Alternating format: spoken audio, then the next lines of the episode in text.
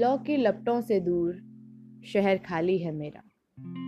फूलों की खुशबू खिड़कियों से दस्तक दे रही है। आज इत्र भी आराम फरमाने गया है। सुनसान गलियां, खामोश रास्ते, खुला आसमान, सबने सुन लिया होगा शोर अपना अपना।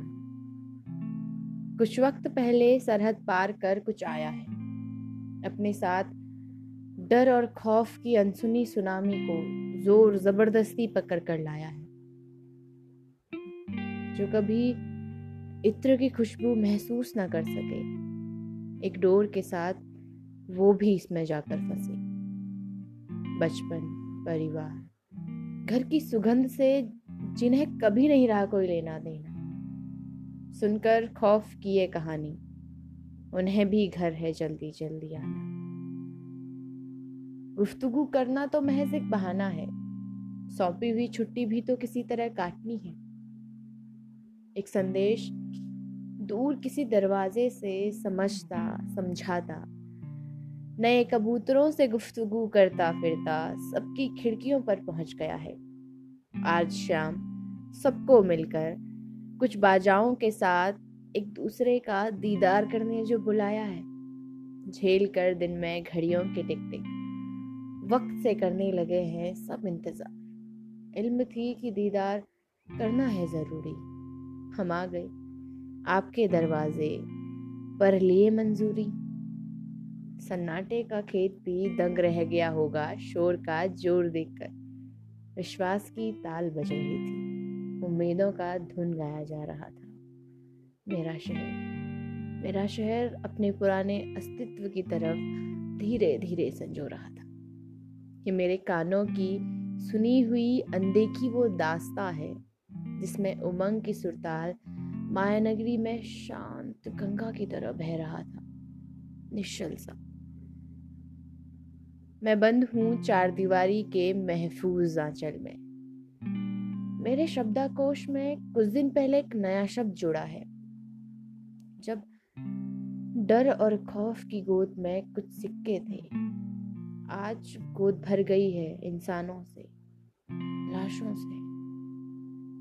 मेरे नए शब्द के इस्तेमाल में अपने आप को क्वारंटाइन कर लिया है मैंने भी। अपनी पुरानी डायरी के पन्नों की महक में, उनमें इजहारे इश्क के तोहफे, गुलाब की सुगंध में पूरा दिन बीत जाता है मेरा। बहता पानी, खुला आसमान, चिड़ियों की चहचहाहट के साथ साथ मैंने भी खुद की खामोशी में दिन बिताने शुरू किए हैं। हाँ, कभी कभी बेवक्त पर दोस्तों से नए कबूतरों के जरिए मुलाकात भी कर लेती हूँ, बिना घड़ी की टिक टिक सुने। खामोशी बहुत शोर छिपाए बैठी है खिड़की के भीतर। कुछ दिन खामोशी के शोर को सुनो वक्त नजरअंदाज करके। कुछ दिन बाद खौफ की ये दास्तां भी नरम हो जाएगी। खिड़कियों से वक्त पर कोई दीदार करने बाहर नहीं निकला करेगा, और धीमी आहट पर चलता ये वक्त फिर से शोर के पहिए पहन लेगा। फिर वही चिड़ियों की चहचहाहट की जगह बाइक, मोटर की आवाज का शोर सुनाई देगा। जहाँ कुछ दिन मिट्टी की सुगंध आ रही है, वहां फिर से कारखानों का धुआं उड़ने लगेगा। फिर हमें इंसानों से नहीं बल्कि मशीनों का दीदार करना पड़ेगा। कभी तो इंसान इंसान से मिले इस निस्वार्थ धरती के आंचल में। कभी कभी रुकना बहुत जरूरी हो जाता है, चाहे कोस नहीं सकते अपने इंसानियत को, पर इस रुके हुए धीमे चल रहे पल में सारी खामोशी का दर्द सहीज कर इन रुके हुए धीमे पलों में एक सुकून की नींद माँ के आंचल में ले लो। क्योंकि ये इजहार बार बार दस्तक नहीं देता मशीनों की खिड़कियों पर। मशीनों पर जंग लग गया है, उन्हें भी सुकून का ग्रीस लगाकर वक्त के पहियों पर थोड़ा धीमा कर दीजिए खुद के शोर के साथ।